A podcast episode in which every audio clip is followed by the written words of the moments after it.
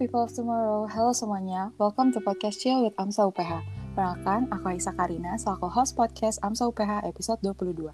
Pada podcast ini, aku nggak sendirian nih. Aku ditemani oleh host aku, yaitu Sasi Kirana. Halo people of tomorrow, kenalin aku Sasi Kirana, bisa dipanggil Sasi, sebagai co-host episode 22 Chill with Amsa UPH ini. Salam kenal semuanya. Nah, selain aku, kita juga ditemenin oleh pembicara kita. Halo dan selamat datang Dr. Anissa Chai Nurul Arafah. Halo, ya panggilan biasanya teman-teman sesama dokter panggilnya Cai. Nah, cuman kalau bahasa kerennya sama orang untuk kita Caim Caiman panggilannya Anissa ya. Oh, Oke, Halo, baik. dok. Halo, Dokter Anissa. Ya, oh pakai nama Caim kita. Oke, baik dok, terima kasih. Eh, kita bisa lanjut ke pertanyaan pertama kita ya dok, Eh, yaitu eh, kalau nggak salah dokter kan dokter saraf ya dok. Dok bisa jelasin nih dok, apa itu penyakit neuropsikologis dan mungkin juga ada beberapa contoh ya dok untuk penyakit neuropsikologis ini. Jadi kalau dari bahasanya kan ada neurologi dan psikologi. Jadi itu adalah suatu ilmu yang mempelajari hubungan antara neurologi, jadi proses di otak, dan eh, psikologi, jadi hubungannya dengan kognitif atau eh, daya pikir kita dan perilaku atau behavioralnya. Nah, kalau di cabang dari ilmu penyakit saraf, sebenarnya eh, istilah yang kita pakai adalah neurobehavior. Jadi contoh-contoh penyakit di neurobehavior itu ada demensia, ada yang bahasa kepikunan itu demensia dengan segala uh, ada demensia Parkinson, ada demensia Alzheimer, ada demensia vaskuler, uh, dan penyakit-penyakit uh, mungkin ada penyakit psikiatrik yang ada gangguan neurologisnya, misalnya uh, Todd disease yang pasiennya ada uh, tiknya, tapi juga ada disertai dengan gangguan perilaku seperti itu. Dok, kita lanjut ke pertanyaan selanjutnya ya, dok ya. Bagaimana sih, dok, sebuah penyakit ini bisa kita klasifikasikan sebagai penyakit langka atau rare disease gitu, dok? Kalau kelompok penyakit langka itu tentu di masing-masing negara definisinya berbeda-beda. Dan suatu penyakit lang yang langka di negara satu belum tentu langka di negara lain. Misalnya penyakit endemis, penyakit demam berdarah, kalau di Amerika itu langka, dianggap sesuatu penyakit yang mungkin mengerikan sekali. Tapi kalau demam berdarah di Indonesia, penyakit endemik, penyakitnya banyak didapatkan di Indonesia. Nah, kalau di Amerika, kalau penyakit itu kurang dari 200.000 kasus per tahun, maka disebut penyakit langka. Kalau menurut orang Eropa, kalau satu dari 200 orang kurang dari satu dari 2000 sorry, satu dari 2000 orang yang terkena penyakit itu maka dikatakan penyakit langka. Dan penyakit langka ini enggak cuman penyakit misalnya tadi saya beri contoh misalnya demam berdarah di Amerika kan langka. Bukan cuman penyakit infeksi, kebanyakan sebenarnya ada penyakit-penyakit yang uh, diturunkan, penyakit genetik. 70% disebutkan seperti itu, tapi bisa juga karena penyebab lainnya, misalnya tumor, infeksi, seperti itu. Hmm, Oke, baik-baik dok. Em, kalau kira-kira di Indonesia em, penyakit neuro- neuropsikologis yang langka itu seperti apa ya dok? Neuropsikologis yang langka, Toret itu termasuk langka. Dok. Yang, oh, yang tadi saya sebutin, saya kayaknya salah sebut tadi Toret. Toret, uh, jadi dia ada gangguan uh, gerakan, ada gerakan menyentak-nyentak, terus habis itu uh, ada tiknya, mulutnya mengeluarkan suara-suara aneh, dan ini disertai dengan ada gangguan psikiatrik juga itu contohnya. Tetapi uh, biasanya penyakit sebenarnya penyakit penyakit neurobehavior itu banyak juga yang langka. Penyakit gangguan gerak, movement disorder itu juga banyak pula yang langka. Oke, baik dok. Terima kasih atas jawabannya dok. Eh, kita bisa lanjut ke pertanyaan selanjutnya ya dok, yaitu eh, kita pernah dengar nih eh, ada penyakit yang namanya Alice in Wonderland syndrome. Nah kita mau tanya dok, apa sih itu Alice in Wonderland syndrome dan sejauh ini eh, seberapa langka ya penyakit ini dok? Uh, kalau kita lihat di, jadi kalau kita sebut langka endaknya itu kan sebenarnya relatif ya.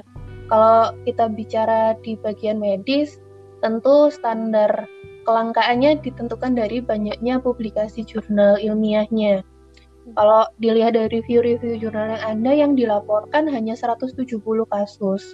Tetapi tentu banyak kasus yang underdiagnose. Jadi di masyarakat sebenarnya banyak, tetapi nggak nggak terlaporkan aja. Kalau misalnya iseng lihat di YouTube, lihat di TikTok, itu kan sebenarnya banyak klaim dari uh, orang yang menyatakan kalau dia ada Alice in Wonderland syndrome, tapi uh, belum tentu belum bisa dipastikan karena bukan uh, dipublikasikan dalam artikel ilmiah. Kalau publikasi di artikel ilmiahnya cuman sekitar 170 itu tahun 2016. Jadi kalau misalnya mungkin sudah banyak update-nya, mungkin nantinya akan lebih banyak update karena perkembangan neuroimaging. Jadi ada fungsional MRI untuk melihat uh, kelainan fungsi dari otak yang kadang mungkin struktur otaknya masih nggak kelihatan kelainan apa-apa. Cuman kita lihat aja nanti tahun-tahun ke depan apakah si Alice in Wonderland syndrome ini akan lebih apa ya, lebih booming atau lebih banyak banyak dilaporkan di masyarakat. Nah, sekarang kita bisa lanjut ke pertanyaan berikutnya ya Aisyah. Iya, baik dok. Nah, untuk in Wonderland sendiri ini apakah ada gejala-gejalanya ya dok? Jadi pertama yang perlu kita tekankan adalah ini sindrom, di mana etiologinya pasti bermacam-macam beda kalau uh, kita sebut misalnya stroke etiologinya berarti penyebabnya ada misalnya stroke infark ada penyumbatan di pembuluh darah otak tapi di Alice in Wonderland syndrome karena sindrom ya dia cuma kumpulan dari gejala aja di mana etiologinya bisa bermacam-macam Cuma secara umum sindrom ini didapatkan adanya ilusi visual sama gangguan persepsi di otak. Ya, persis seperti di film Alice in Wonderland. Makanya kalau kita gosip-gosipin dikit penulis di penulis Alice in Wonderland katanya dia merasakan itu. Jadi kadang dia merasa objek yang dilihat itu membesar atau objeknya mengecil atau gerakannya orang itu kecepatannya berubah-ubah. Kayak misalnya kalau kita uh, percepat video atau perlambat video itu yang merasa visualnya berubah-ubah. Terus yang kalau yang pernah saya temui ilusi visualnya itu ada pasien yang mengeluhkan kayak langit-langit kamarnya roboh jarak langit-langitnya itu mendekat dia merasa anggota tubuhnya membesar. Seperti itu. Atau yang sebaliknya mengecil atau kayak lihat di teleskop. Jadi itu kan gangguan persepsi visualnya kita ya. Gitu. Oke dok. Oke baik dok. Oke. Um, selanjutnya dok uh, aku juga mau tanya kira-kira um, penyakit-penyakit seperti Alice in Wonderland syndrome ini penyebabnya apa ya dok? Penyebabnya ada banyak. Misalnya kalau anak-anak yang kita curigai karena encephalitis. Encephalitis itu adalah infeksi otak yang mengenai parenkim otak, di mana kan akhirnya terjadi fungsi, perubahan fungsi otak. Jadi nggak cuman penurunan kesadaran kalau kita belajar itu kan uh, keluhan resmi trias dari encephalitis, ada penurunan kesadaran, ada defisit neurologis, ada demam. Nah, kadang uh, gangguan defisit neurologis itu tidak selalu penurunan kesadaran. Pada misalnya pada penyebab encephalitis karena Epstein-Barr virus, ini yang dilaporkan di beberapa jurnal yang baca itu ternyata uh, mungkin si Epstein ngendon di daerah parietal sehingga muncul gejala-gejala tadi. Jadi itu satu sebabnya karena infeksi. Ada juga penyebabnya karena prayan. Prayan itu adalah uh, sebenarnya dia kita tidak bisa sebut sebagai mikro tapi dia adalah protein yang bisa masuk dan menyebabkan penyakit di tubuh orang bisa menular. Nah, dia juga hobi ngendon di kepala. Penyakitnya adalah Creutzfeldt-Jakob syndrome. C eh, sorry, Creutzfeldt-Jakob disease. CGD, CJD. Nah, itu uh, kalau dia udah menginfeksi ke otak kita, kadang uh, prognosis pasiennya jelek, nggak ada obatnya. Jadi pasien biasanya 1-2 bulan itu mengalami penurunan kognitif yang makin berat. Jadi lupa-lupanya suangat cepet sangat cepat sekali progresif sampai akhirnya meninggal dunia dan belum ada obatnya. Itu contoh uh, penyakit penyebab uh, yang bisa ada gejala Alice in Wonderland syndrome, tapi juga bisa kita dapatkan pada pasien migrain. Migrain yang uh, klasikal migrain, migrain yang dengan aura. Jadi pasien merasa kan biasanya kalau migrain itu kan pendahulunya dia mulai lemes-lemes dulu, capek-capek, sering menguap, terus dia mulai ada lihat ilusi visual, ada bintik-bintik. Nah, ilusi visual yang bisa salah satunya Alice in Wonderland syndrome ini. Jadi dia merasa apa ruangannya membesar atau ruangannya mengecil, badannya membesar, badannya mengecil baru diikuti dengan nyeri kepalanya. Terus penyebab lain juga ya mungkin yang kelainan topisnya di daerah parieto occipital, misalnya tumor di sana, ada uh, eh, AVM atau ada aneurisma atau mungkin multiple sclerosis juga bisa. Kalau penyakit keluhan misalnya gangguan dismetropsia atau perubahan ilusi visualnya itu munculnya secara paroksismal atau kadang-kadang itu juga bisa disebabkan karena epilepsi. Jadi suatu manifestasi kejangnya adalah ilusi visual. Gitu. Hmm, oke okay, oke okay, baik dok. Baik dok, mungkin saya lanjut ke pertanyaan selanjutnya ya dok ya. Gimana sih dok seseorang ini bisa tahu kalau misalnya dia ini punya Alice in Wonderland syndrome ini dok? Apakah ada perubahan yang signifikan gitu dok? Hmm, ya pertama kan tadi tergantung sebabnya ya. Dia bisa muncul mendadak. Misalnya kalau pada pasien epilepsi, pasien kejang, dia munculnya bisa mendadak atau munculnya progresif. Tapi kita lihat dari gejala tadi, pertama apakah didapatkan gejala-gejala visualnya, misalnya uh, kayak ada perubahan pengenalan warna. Jadi kalau visual itu kan salah satunya pengenalan warna, pengenalan lapang pandang, bentuk, ukuran uh, dari dari objek yang kita lihat. Misalnya harusnya permukaannya kayak halus tapi kayak berkerut-kerut, itu kan sudah perubahan uh, visual. Terus uh, tampak kabur, warnanya kayak nyatu-nyatu. Cuman biasanya uh, gangguan visualnya kalau pasien ini dia tahu kalau dia tuh sebenarnya ada masalah di penglihatannya ini tuh cuman ilusi kayak misalnya kayak dia mungkin merasa seperti ngelihat uh, horor. Ya kalau halusinasi itu kan kalau misalnya orang schizofrenia uh, tidak ada bendanya tapi kelihatan. Dan dia ada gangguan persepsi keberadaan dia. Dia merasa itu tuh benar-benar nyata. Nah kalau pasien Alice in Wonderland dia tahu kok itu tuh ini tuh cuma ilusi aja. Ini tuh ini tuh ya misalnya gelas yang dia pegang ya memang ada gelasnya cuman mungkin bentuknya berubah. Jadi dismorfik atau ukurannya membesar ukurannya mengecil seperti itu. Terus uh, mungkin persepsi terhadap dirinya sendiri dia merasa kayak mungkin ukuran badannya yang membesar dirinya yang membesar. Nah atau badannya mengecil, dirinya mengecil. Tentu karena itu termasuk manifestasi gangguan neurologis, apabila ada gejala-gejala itu ya sampaikan ke dokter. Karena ya syukur-syukur kalau misalnya penyebabnya ternyata memang uh, infeksi virus yang sembuh sendiri di satu dua minggu dia nggak ada gejala apa-apa lagi cuman kalau makin sering terus uh, ada gejala-gejala tambahan tentu harus harus segera dibawa ke, ke dokter atau ke tenaga medis lainnya untuk diarahkan. Oh ini nanti misalnya dia nggak tahu dia harus ke dokter mana atau misalnya penyakit apa pun aja ketika kita merasakan ada yang salah dari tubuh kita bawalah ke ahlinya. Ya kalaupun nanti nggak ketemu apa-apa ya ya syukur berarti kan uh, tidak ada penyakit yang serius. Tetapi jangan sampai kalau ada sesuatu yang serius kita telat telat membawa karena ragu-ragu.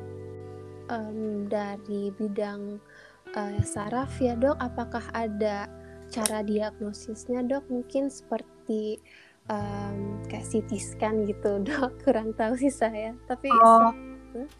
Ya, tergantung sebabnya juga. Kalau misalnya yang pasien yang saya temuin dulu kan ceritanya dia tuh saya gibahin pasien ya. Jadi pasien itu mau jemur pakaian.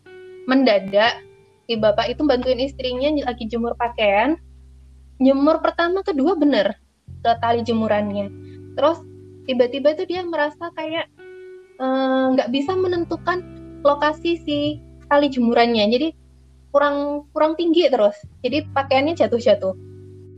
Itu dirasakan durasinya kira-kira satu dua hari. Dari CT scan-nya ketemu ada iskemi otak. Jadi keluhannya jadi diagnosis etiologisnya kita sebutnya TIA karena kurang dari 24 jam sudah membaik. Terus uh, dicurigai ada iskemi, ketika diulang lagi tidak sudah sudah tidak ada kelainan otak apa-apa. Jadi satu kita bisa betul kita salah satunya bisa lakukan pemeriksaan CT scan, tapi tidak selalu ketemu ya. Jadi bisa jadi kalau sudah uh, ukuran kelainannya kecil atau mungkin kelainannya sudah membaik sendiri ya CT scan nggak ketemu apa-apa. Tapi itu modalitas yang bisa kita kerjakan. Dua, pemeriksaan elektroencephalografi atau EEG yaitu pemeriksaan untuk melihat gelombang dari otak untuk me menyingkirkan di diferensial diagnosis penyebab dari misalnya karena epilepsi. Yang CGD tadi uh, itu juga ada gambaran khasnya di di EEG-nya. Jadi ketemu ada uh, gelombang khas epileptogeniknya di sana. Cuman kalau ketemu gambaran khasnya kalau CGD berarti oh kita sekalian menentukan kalau prognosisnya jelek karena belum ada obatnya dan biasanya dalam beberapa bulan pasiennya uh, ya declining sampai meninggal dunia. Terus dari pemeriksaan penunjang tadi misalnya CT scan atau MRI kita bisa tahu sebab yang lain misalnya apakah dia disebabkan karena tumor otak atau gangguan vaskuler misalnya ada aneurisma atau PM. Nah kalau untuk uh, pemeriksaan yang lebih canggih misalnya itu nggak ketemu apa-apa kita bisa uh, mungkin kalau di Indonesia nggak tahu kalau di Jakarta udah ada belum ya ada namanya fungsional MRI atau fMRI jadi ia uh, melihat fungsi otak jadi kalau misalnya tangan kanan itu daerah motor sensorik yang di otak sebelah kiri itu terlihat lebih aktif dibandingkan yang sebelah kanan. Nah, kalau parietal kan lebih ke arah sensoris ya. Kadang kalau kita memastikan orang itu gangguan sensoris itu kan berdasarkan yang disampaikan sama pasiennya. Kita sebenarnya kan nggak ada bukti apa-apa. Ini dok, tangan saya kesemutan, tapi kan dokternya nggak nggak bisa melihat apa-apa.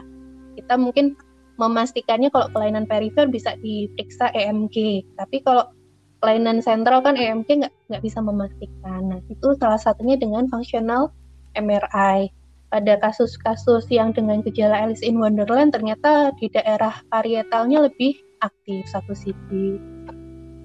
Begitu. Mungkin pemeriksaan penunjang lain ya kalau kita curigai infeksi ya pemeriksaan lumbal fungsi. Uh, jadi kita lanjut ya dok ke pertanyaan berikutnya. Uh, yaitu uh, kira-kira bagaimana ya dok penyakit ini bisa mendampak individu yang terkena sindrom ini?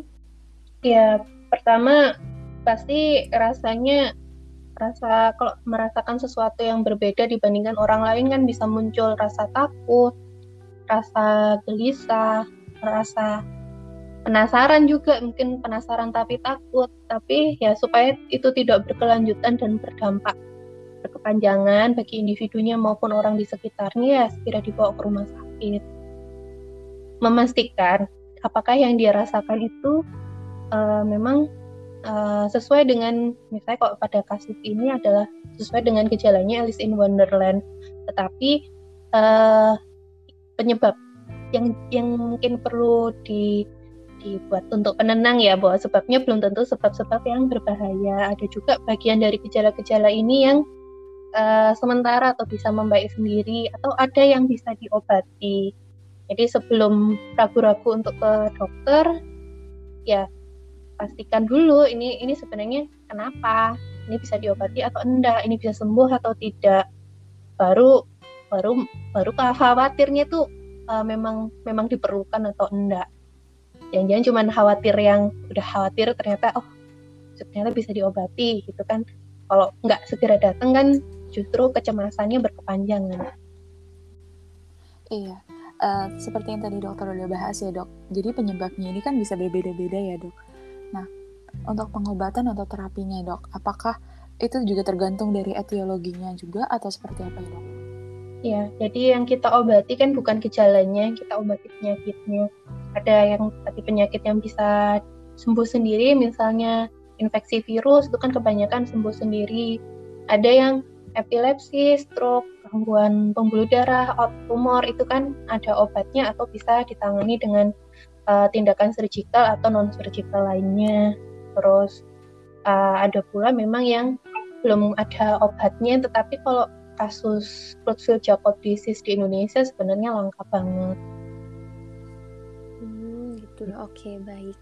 Um, terus selain itu kalau nggak salah tadi dokter juga sempat uh, sebut ya dok bahwa salah satu cara klasifikasi uh, penyakit langka itu adalah dengan jumlah penelitian yang ada mengenai penyakitnya ya dok. Tadi. Iya. Yeah. Um, oh, Oke okay, baik. Uh, jadi kira-kira kok kayak gitu dok, um, rata-rata kesulitan dan kendala utama yang bisa ditemui dalam pengobatan penyakit-penyakit neuropsikologis dan penyakit-penyakit yang langka itu seperti apa ya dok? Uh, ya sebenarnya kan ini adalah satu bagian kita. Nah, kenapa kalian bikin podcast tentang rare disease ini? Bikin awareness. Jadi, baik masyarakat maupun dokternya maupun tenaga medis lainnya jadi lebih mengenal bahwa sebenarnya penyakit di dunia ini ada macam-macam. Nah, dengan kita lebih banyak mengenal penyakit yang bermacam-macam itu, ketika mendapati kasus pasiennya nggak dianggap sebagai um, sesuatu yang ah nggak apa-apa, mungkin menyepelekan, menggampangkan, atau mungkin malah pasiennya dikira pura-pura karena kitanya yang nggak tahu. Si masyarakat tadi juga mungkin orang sekitarnya bisa ngira dia melinjering atau pura-pura terhadap penyakitnya. Tapi karena ketidaktahuan ya salah satunya adalah meningkatkan awarenessnya dengan salah satunya bikin podcast ini. Itu terus kalau di luar negeri sih untuk pasien-pasien dengan uh, rare disease itu punya apa ya punya organisasi khususnya punya punya perkumpulan khususnya. Kalau dia punya North National Organization of Rare Disease. Di Indonesia belum ada cuman uh, sampaikan aja ke dokternya. Kayak misalnya pasien dengan multiple sclerosis itu punya gengnya sendiri. Pasien dengan miastenia gravis itu punya gengnya sendiri. Jadi ada beberapa penyakit khusus yang yang sudah punya grupnya sendiri untuk ya saling berbagi merasa supaya nggak sendiri karena oh, ternyata meskipun dia merasa cuman dia aja yang merasakan sakit seperti itu ternyata dia di dunia lain atau di wilayah lain itu ada juga yang merasakan hal yang sama. Hmm, Oke, okay, baik dok. Terima kasih atas jawabannya. Aisyah boleh lanjut ke ya. pertanyaan berikutnya? Ya, saya lanjut ya dok ya. Apakah ya. ada nih dok e, cara kita untuk mengurangi resiko terkena penyakit Alice in Wonderland syndrome sendiri dok atau penyakit neuropsikologis lainnya? Um, sebenarnya tidak ada pengurangan risiko secara khususnya ya kalau penyebab karena infeksi tentu yang kita harus jaga adalah gizi dari menjaga istirahat, makan, pola makannya, jenis yang dimakan, serta kebersihan atau sanitasi. Terus kalau misalnya kita khawatir yang sebab-sebab yang uh, misalnya tumor atau sebab-sebab penyakit autoimun, uh, kan salah satu faktor resikonya adalah paparan polusi, zat-zat yang berbahaya, terus ya mungkin zat-zat toksik lainnya seperti itu dan yang paling penting sebenarnya deteksi lebih dini untuk mencegah keparahan. Hmm, oke okay, gitu ya. Oke, okay, baik. Um, karena waktunya udah lumayan dikit ya, Dok. Uh, mungkin untuk uh, pertanyaan terakhir ya, Dok uh, dari dokter sendiri apakah ada pesan mungkin untuk para para peserta atau individu-individu yang mengalami penyakit rare disease seperti Alice in Wonderland syndrome ini dok? Hmm, ya pertama segera membawa ke dokter karena salah satu upaya kita untuk lebih tenang adalah tahu sebab kenapa keluhan itu bisa dialami. Uh, jangan dipendam sendiri, bawa ke dokter. Terus nanti mungkin dokternya akan mengkonsulkan ke bagian ahlinya. Misalnya uh, kalau misalnya Alice in Wonderland syndrome bisa dibawa sesuai penyebabnya. Kalau misalnya misalnya sebab vaskuler nanti dibawa ke dokter spesialis saraf penyakit vaskuler seperti itu misalnya dan biasanya orang-orang ahlinya itu punya pasien-pasien yang serupa kan. Nah jadinya nanti bisa bergabung ke komunitas kalau sudah terbentuk komunitasnya. Gitu. Jadi uh, salah satu cara untuk tidak merasakan sendiri adalah uh, cari komunitas yang bisa saling berbagi oh buat keluhan ini nggak saya rasakan sendiri. Oh penyakit saya ternyata ada penyebab alasannya kenapa itu bisa terjadi oh saya ternyata bukan bukan salah-salah saya ngerasa oh ini ternyata memang kelainan neurologis itu oke okay, baik uh, sayang sekali nih tapi kita udah sampai di penghujung podcast Charlotte Amsa kali ini nih teman-teman. Wah cepet banget ya Aisyah dan dokter. Kayaknya nggak kerasa deh podcastnya udah mau selesai. Iya, terima kasih dokter Anissa untuk waktunya dan sudah mau datang ke podcast hari ini ya dok ya. Ya, sukses terus ya Atta UPH ya. terima kasih dok. Dan terima kasih juga untuk semua yang sudah mendengar podcast kita hari ini. Sekian dari kami, aku Aisyah. Dan aku Sasi pamit undur, undur diri. diri.